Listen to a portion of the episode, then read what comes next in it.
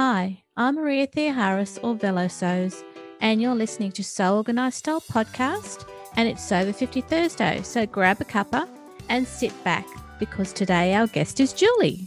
Sew Organised Style Podcast acknowledges traditional owners of country throughout Australia and recognises the continuing connection to lands, waters and community.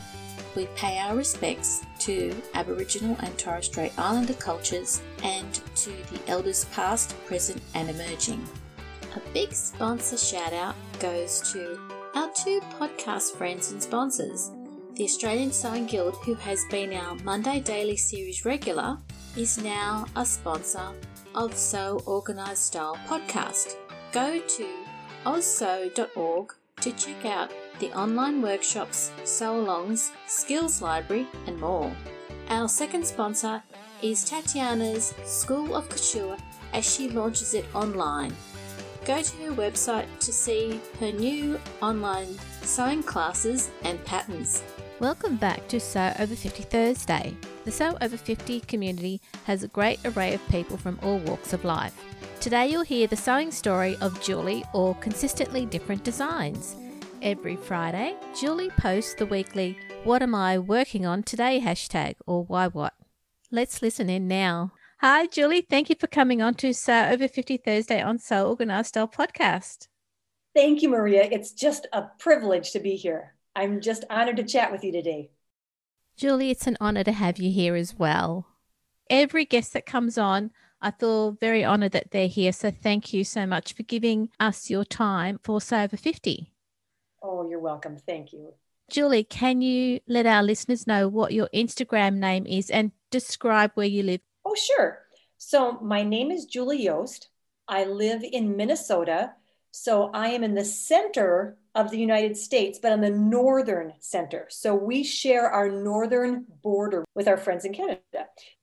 Smack dab in the middle, but on the high end, where it is just starting to get very cold and very wintry. So I'm getting ready for that.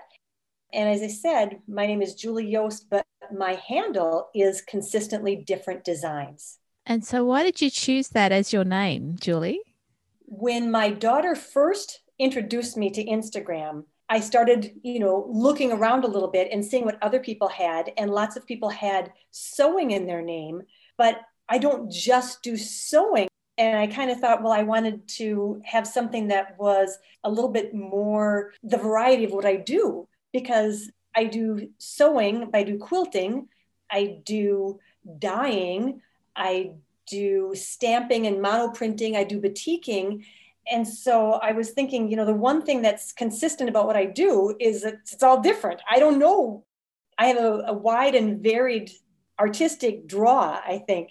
And then even if I were to sew something and somebody were to say, hey, I want you to make me something just like that, I don't think I could do it. I couldn't make the same thing. I'm just always different. I would try and tweak it, or I wouldn't even have the talent to replicate it a second time. I'm just different, I guess. However, just listening to how you describe yourself, you consistently make things based on your wide skill set. That's wonderful. Oh, thank you. That's such a positive way to look at it. It is. Okay, this is a podcast about sewing, but it's quite evident that many of us have more than one hobby and that we can bring that together. And you obviously do. True. And I kind of compare myself to Sue Stoney every once in a while, because, she does dyeing. She does such a variety. She does knitting. I don't do that. But I like to do surface design, even on the fabrics, and hope to get into more of that. So yes, I do realize that there are lots of Sew Over 50 people that have talents wide and varied. I'm in good company, but that's where the name came from. Thank you for telling us about how you developed your Instagram name. So going back to the start of your sewing journey, how did you develop your sewing skills? Oh, sure. I am so fortunate to have come from a family of sewists. So both of my grandmothers sewed, and my mom sewed in the early years. She sewed all the clothes for my sisters and me. And so I was very, very fortunate to be raised by people who enjoyed sewing and did it sometimes because they needed to. And I can remember the earliest, like one of my earliest sewing memories was staying with my grandmother, and I wasn't more than 4 years old. And she was sewing my aunt's wedding dress and the bridesmaids' dresses. And the bridesmaids' dresses were a beautiful pink satin with red velvet capes, because it was a winter wedding. Wow. And so, number one, it was amazing to be near her as she was doing this magic of making these things. But then she took the scraps and made a replica bridesmaid's outfit for my Barbie doll. And I was just like, this is totally magic. I loved sewing, you know, from seeing it from that perspective. But then also, you know, as I said, my mother kept sewing for many, many years. And I can even remember going to fabric stores with her. And we would be shopping and she would be lightly touching all the bolts as we walked by, you know, touching the fabric. And then sometimes she would grab the fabric and kind of like fondle it between her fingers a little bit. And at the time, I didn't even know why. I didn't know why she was doing that. But of course, being the kid, then I started doing that same thing because just following in her footsteps. And the next thing you know, it's like, okay, I love fabric too. So going shopping for fabrics was very fun. So I started at a young age. And then when I was 10, it was determined that I would be allowed to actually use the sewing machine. So it was 10 that I had lessons from both my grandmother and my mom. And so they taught me some of the real sewing machine skills. And it was that year that I entered my first dress into the county fair. And that was, like I said, I was about 10 years old. And from then on, I just kept going and, you know, looking at pattern books and looking at fabrics and coming up with ideas and just wanting to make everything. There's also a component of, it wasn't that we didn't have money. Both my parents were school teachers. And so we were just careful with resources, put it that way. And so I was frequently told if I wanted new clothes, I would need to make them myself. So that's what I did. And I could always find some remnant or some scrap or something laying around the house, or go to the fabric store with my mom. And yes, we could pick up something and I would make things for school, you know, things to wear. And then eventually I made my prom dresses, eventually my wedding dress, bridesmaids' dresses, and then things for my sisters. So I guess that's kind of how I started. And then it just kept going from there. So Julie, how did your 10-year-old self feel when you made the garment that you put into the state fair? Oh, well, number one, it was only the county fair. Oh, sorry, the county fair. Excuse me. You have to win at that level to go into the state. So I was only in the beginner level, but still I was extremely proud. I mean, I can't tell you how fun that was to construct something. And even like looking at it now, I always still consider sewing to be kind of like an engineering job. It's like you're taking something that's two-dimensional and frequently turning it into three dimensions. You know, what I made was very simple. We did a practice one first, and for the county fair, we made this dress, and then we did the real one. And I still remember getting the critique at the fair for what was good and what could be improved upon. And they talked about the weight of the fabric, that perhaps since it was a reversible dress, and so there was, you know, two fabrics together, they said, perhaps if you're going to make it reversible as two layers, it should be a little lighter weight fabric. And it's like, oh, so, you know, some of those things, it's like, that's good information to know. And that's something to think about. So, you know, we all learn as we go, but it also helps to hear things from other people and, you know, get input. That input was actually quite helpful when it comes to building your knowledge about sewing. And that's really a lifelong thing. Mm-hmm. Oh, absolutely. And it was really, I would say, my love of sewing that took me to my first job after I got married.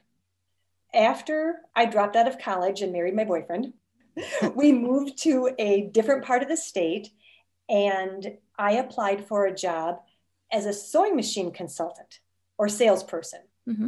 And the thing you have to realize is that this was a sales job, and I was vehemently against selling. Okay, let me just tell you, I was a Girl Scout. Selling Girl Scout cookies, hated it. I hated it. Now, granted, that was 50 years ago, and I don't think cookies were nearly as popular back then. But you would go to everybody's door and ring the doorbell and, you know, try to sell them the cookies. All right. As I got older, every time there's a fundraiser at school, you had to sell magazine subscriptions. You had to sell gift wrap. I hated it. And I took an aptitude test in high school, and in the sales category, I was like a negative number. It was like, whatever you do, don't go into sales as a career because you're horrible and you hate it. So now here I am actually applying for a job to sell sewing machines. And I'm like, how am I going to do this? Because I have no aptitude for it. But yet I was hoping that my love of sewing could overcome that. Yeah. And so I did get the job, but then I was still slightly worried about how I could be successful, especially when I was so against this concept of forcing a product down somebody's throat. So I really had to change my mental model, or, you know, change my attitude to realize that it wasn't so much selling that I should be doing and focusing on dollars, you know, selling more, selling more, selling more. I needed to stop focusing on that criteria and instead look at what I could do to help people. How could I help them, not sell them, but how could I help them get the right sewing machine for their needs? How could I help them pick out the features that they need for their dream, for what they want to make? So the best thing for me was to actually like demonstrate things and tell them, well, this machine can do this, this machine can do this, or this is how you would use it, and hopefully share enough things with them that they could make up their own mind. I could handle it because I was not shoving something down their throat or trying to sell something to somebody who didn't want it. I was actually trying to match them up with the perfect machine for their needs. And then instead of going for dollars or volume or commission, it's like, no, my new criteria for success was, how many people can I help? How many people can I make them satisfied? And the funny thing is, if you do the right thing, don't worry about your own commission or your own sales, but instead worry about helping the customer, helping them be satisfied. It's going to turn around and actually help you in the long run. Because if you have customers who are satisfied, they'll want to come back or they'll tell their friends. So it really was one of the most fun jobs, which is surprising to say after I hated sales for so long. But like I said, it turned into more of a helping situation and helping them understand how certain features could be used for, if they wanted to do all this mending, perhaps they should not be purchasing this new machine if perhaps this used machine that was a heavy duty, all metal, you know, heavy duty thing that can go through the heaviest jeans, that might be the right choice for them, even if I'm selling something that costs less money, but if they're going to be happier in the long run. Anyway, what was kind of funny about that job is that after I started there in September, and at the end of November, I was invited to join the management trainee program. Oh, okay. That would actually give me some training so that I could in the future apply to be the manager of my own store selling sewing machines. And so I was quite thrilled, and of course told my parents, because again, I had dropped out of college and they were not really happy about that. So this would kind of prove that, hey, I'm okay. It was the right thing to do. So I was very excited to be joining this management trainee program. And about 1 week later, I was told that I did not qualify for that program because I was not 24 years old. I had just turned 21. And it's like, okay, that's fine. That didn't work out, but I kept working. And like I said, that was about December. Okay. So I'd been on the job, and I was just honored that they had even invited me to join that trainee program, because it's for people that they see potential, and that's great. But then after being denied in December, my supervisor, my manager, quit unexpectedly. I came back from Christmas vacation and she is gone. So they asked if I would temporarily manage the store for a couple of weeks until they could get somebody in to replace her. And then a couple weeks later, they said, well, can you just keep managing the store until we hire a new person? I said, sure. And then another month later, they said, oh, do you mind taking the job? You are, would you like to be the manager of this store? So it was like total success. But I bring this up for a couple reasons. Yeah. One, it's like I did not magically get 3 years older between, you know, November and March, basically during that time. I did not age 3 years. So basically what that tells me is either they didn't really have a rule that said you had to be 24 to be in the management trainee program, or they realized that that was a form of discrimination, you know, in 1981. But whatever it is, my point is I have been a firm believer that you are never too young or never too old to do things. And so now, as even like a member of Sew Over 50, it's like where we say ageism is never in style, it's like, okay, I've lived that on both ends. When they thought that I was too young, and there have been times that they thought I'm too old, it's like, nope, I'm telling everybody, it's like, you just do your job, you just be you and go for it. That's such a really good way to explain how you just did your job and you stuck with it and you got there. Yes. Thank you, Maria. You're right. Instead of getting bitter about, you know, not being allowed to go forward at first and working hard, I think they recognize that. So I became the manager in March. So after about what that was like 6 months. So I was managing the sewing machine store myself. And in less than a year, they made me the district trainer, which meant that newly hired managers for their own stores had to go through me. So for the tri-state area, I was the district manager, and people would spend 6 weeks in training. They would have to live in a hotel and work with me every day to learn the ins and outs of being a sewing machine store manager. And then they were graduated and went on to their own store.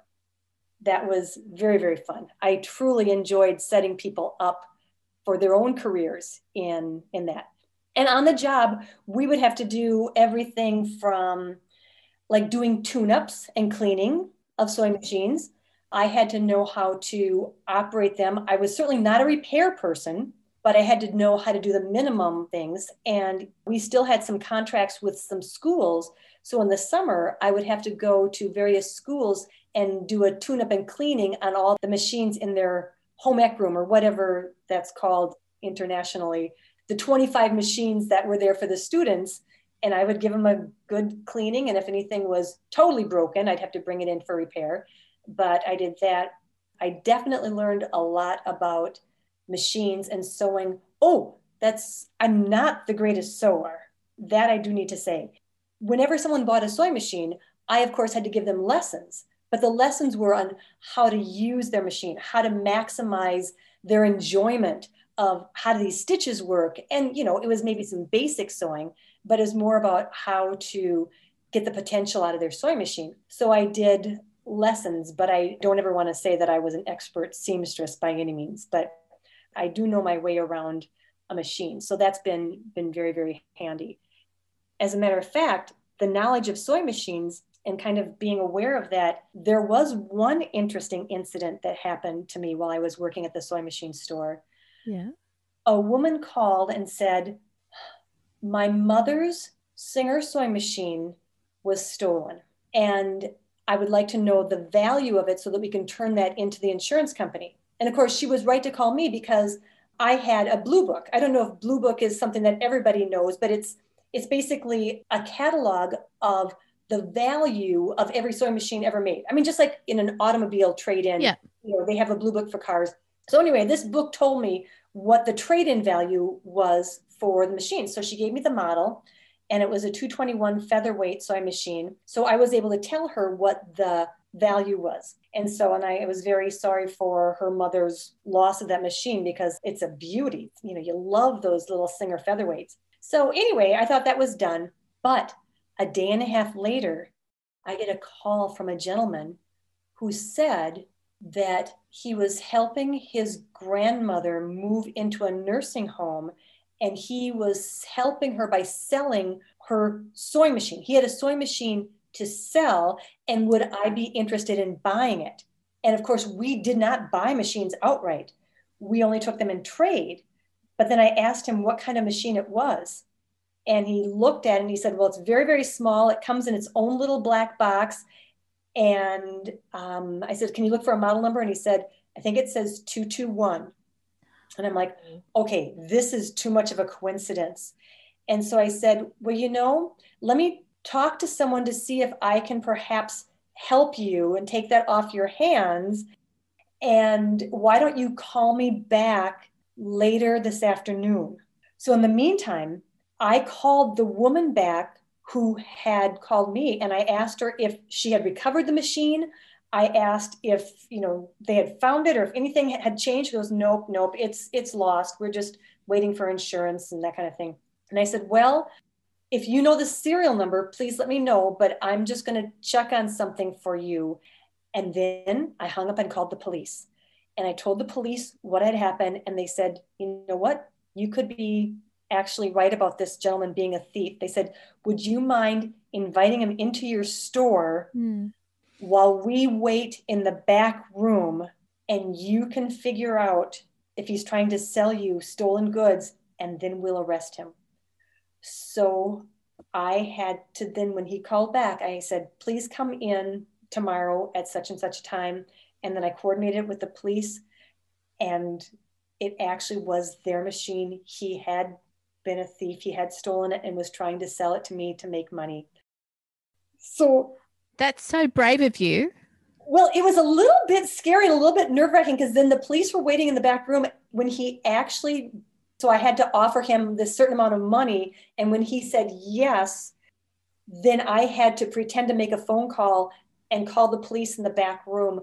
And then they came out. They were able to confirm that that was the woman's stolen machine. So I was just very pleased to get it back to its rightful owner.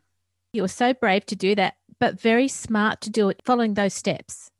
Yes. I was, you know, not in harm's way. We weren't meeting in a back alley. You know, he just came in, but you know, still you are always a little bit concerned when you're inviting a criminal in.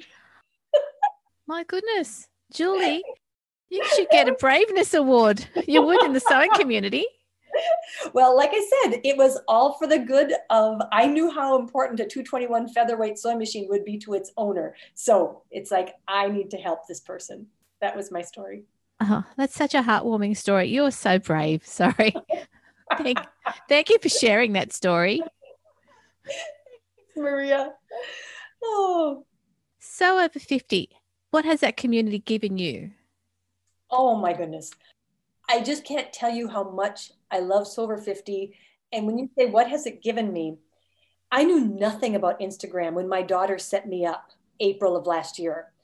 All right. So the third post that I ever did was a flat lay, because I started, you know, looking around and following, and okay, Sew Over 50. It's like, okay, I think even my daughter said, hey, here's a group you should join. I had just recently retired, and I think she was encouraging me to join Instagram because I think she maybe thought that I'd be lonely or something. So, you know, here trying to kind of find a group. And so following Sew Over 50, and the third post that I ever did was a flat lay. They were having their annual flat lay challenge. Yeah. I did that. And what do you suppose? Someone from Sew Over 50 did a message to me or a comment that said, you know, you have to spell our name right in the hashtag if you want to do this. And I was like, oh my goodness, a real person. There is a real person out there that commented to me, that actually noticed what I did and got back to me to help me out. Okay, that's just one teeny tiny example of how I can hardly understand. And now, of course, I know, you know, Sandy and Judith are doing this, but how they can zero in on every individual and make you feel like you are so important to them. You know, they have time to explain something to you. They have time to comment on all your things. I mean, that's fine if there's like just me or just a couple hundred, but there are over 24,000 members of Sew Over 50. How do they do it? How do they have the patience and the warmth? Because, you know, they are so approachable and they're so nice. So the thing is, they have, it's not just the sewing portion of it and them supporting the sewing community. It's also the technical support too, because there's been numerous times I've had to look at their posts on their hints and tips on how to do Instagram. I would be nowhere. I mean, this conversation wouldn't even be happening if it wasn't for them teaching me how to actually do a story. I mean, it took me a year before I even knew what a story was, you know, so it's just amazing. I feel like my hand is being held virtually in so many ways. Sewing, yes, I mean, helpful hints and ideas and tips, but technology too. And I was also going to say about Sew Over 50 that they are such a warm and welcoming, supportive community for all the sewists, but they also focus on the community around us. Like you probably know, the challenge for November was to support small businesses. Okay, they're concerned about the communities in which we live, about small businesses, about the people that we interact with when we buy our fabrics or our buttons or our notions or whatever. So it's just amazing to me that the leaders of Sew Over 50 are so thoughtful and engaged in things. And then the 24,000 members, I mean, of the people that I've met, I can't tell you how I've developed friendships already. So friendships with people around the world that how would I have ever met these people except for Sew Over 50? I mean, I have some best friends now who are in Germany and Sweden and Australia and Canada. It's just been a fun ride. And you're right. There is a lot of warmth around what we receive from the Sew Over 50 community. And that warmth is to us personally, but also to our communities and how we interact. So it's been such a really good account to be a part of, and to, even if you're not a follower, I know that there are people who follow the hashtag as well because they're not quite certain yet. But I'm hoping that through these podcasts that people who are not quite sure about joining, so you know, following Sew Over 50, take that step and actually do it. Because you're right, it's not just about sewing, but it's also about the technology around being connected. Exactly. And I would also throw in there the inspiration that I get from other people, being able to follow the hashtag and see what others are doing. And then, you know, the Sew 50 tips and the things that people share on there. It's just like, I would never have access to that, or I wouldn't even know about it if it wasn't for, you know, that group. So it's just so fun to be a member. I just feel very supported. And I try to do likewise now. One of the things that I started recently was the WAIWOT hashtag. And I don't even know if that's how we would pronounce it, but it's the WAIWOT, which stands for What Am I Working On Today? Yes. So the hashtag to encourage people to post something that they're working on, that it doesn't have to be a finished garment. I mean, obviously, I love seeing the outfits. I love seeing the clothes, and the finished things are wonderful. But there are some people that maybe don't want to have themselves in a picture. So posting a work in progress is one way of doing it.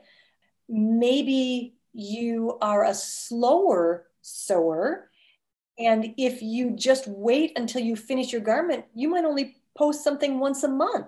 Mm-hmm. So if you're doing, you know, what am I working on today? You can share all sorts of steps along the way, you know, and how you're sewing your seams, or how you're finishing your seams, or how you're putting in your zipper, or, you know, the things that you've learned. And there have been some funny things where people have shared some of their mistakes, you know, and some of their errors. And it's like, okay, this is great, because I think we learn more from errors, but none of us are going to probably sew long enough to make all the mistakes ourselves to learn from. So we have to learn from each other and each other's mistakes. So it's so fun when somebody shares, you know, a lesson learned on there, or you know, tips and tricks and here's what I'm doing, or even just to see what other people are working on. You know, it's been really kind of fun that way. So every Friday we have a weekly WAIWOT roundup where I try to highlight about 20 to 25 of the people who have used the hashtag and just kind of share what they've been working on. So just kind of a fun way to kind of shine the spotlight on some other people for a change. Oh, that's a really good way of sharing the joy of sewing. It's been fun. It's just, I think it's just so fun to see what people are working on. And I know that I have connected with some of the people that I've seen, and then also had some other people join connections when they were looking at their post in my story next to somebody else's post in my story and realizing that they had some connections. It's like, oh, I like this person, I want to follow them. Or I think one time it's way more than following. I think they already are a friendship because they both do sewing for others. And just like the whole community, it's just another way of finding connections and sharing a love of all things fabric and sewing. If there are people listening and they're not quite sure about joining Sew Over 50, what advice would you give them? Oh, well, number one, doesn't cost anything. Why not? Number two, it is such a supportive group, a group that gives encouragement, and it's amazing what that has done for my confidence in sewing. I mean, it's, you know, some of these things that I'm like, oh, you know, I don't know if I can do this, or I don't know if I like it. And then hearing somebody say, no, that could work, or this looks good, or maybe if you tweak this, and it's like, oh, brilliant idea. So it's just kind of that combination of encouragement, support. It's not even criticism. It's more of when you ask for something, which I have done on Sew Over 50, and people are ready and willing to share their own experiences or their own ideas or their own tips and tricks. It's like, there is a wealth of sewing information and knowledge out there. I mean, it is this deep. I wish you could see my hands going from head to toe. So much information, you know, out there, and that people are freely sharing it.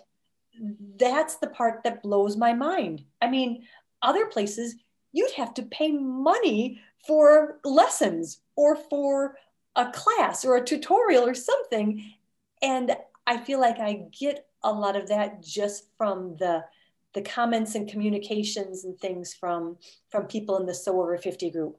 They just, like I said, there's just a wealth of information, and these people are so generous with their sharing of knowledge that it just blows me away, especially when they are people that are truly talented in sewing. Like I said, I know sewing machines, and I have sewn, like I said, for, you know, 50 years now, but I am not necessarily talented at sewing. I just kind of like bull in a china shop and just go for it. So that's why it's amazing to learn some of the true tips and techniques and some of the finer points of sewing. And I feel like I've gathered that from some of the folks that are in Sew Over 50. Julie, thank you so much for sharing your love of sewing with us. And honestly, like I said earlier, you should get the Bravery Award for getting that Singer featherweight back to its owner without coming to any harm for yourself. Oh, thank you, Maria. That is so funny. But yeah, for the good of sewing, it was just the right thing to do. But I so appreciate being here, visiting with you today, and being asked to join you. This was just a treat. I feel like you have had so many wonderful guests. It's just a thrill to have been included. And I just can't tell you what a privilege and an honor it is to meet with you today. Oh, thank you, Julie. And look, thank you so much for contributing to Sew Over 50, for coming onto the podcast. And I really hope that listeners will see Julie at Consistently Different Design and share your, what am I working on today? That's right. Yes. And I don't know if it's pronounced WAIWOT or WAIWOT, but I think it's more, I think it's like WAIWOT. I think it's hashtag WAIWOT, but it's hashtag WAIWOT. Let's leave it at that. I'll do that. Thank you so much, Julie. Oh, thank you, Maria. It's been a pleasure. And have a lovely day, listeners. This episode of Sew Organised Style Podcast for Sew Over 50 was produced by me, Maria Theoharis, with permission of Julie, soundbybensound.com. You can subscribe to Sew Organised Style Podcast, spelled with an S, not a Z, on Apple, Spotify, Amazon Music, Google, and from all good podcast distributors. Post any questions or podcast suggestions you have on our Instagram account or on our Facebook page. We look forward to joining you in your sewing room next time. Stay safe, everyone.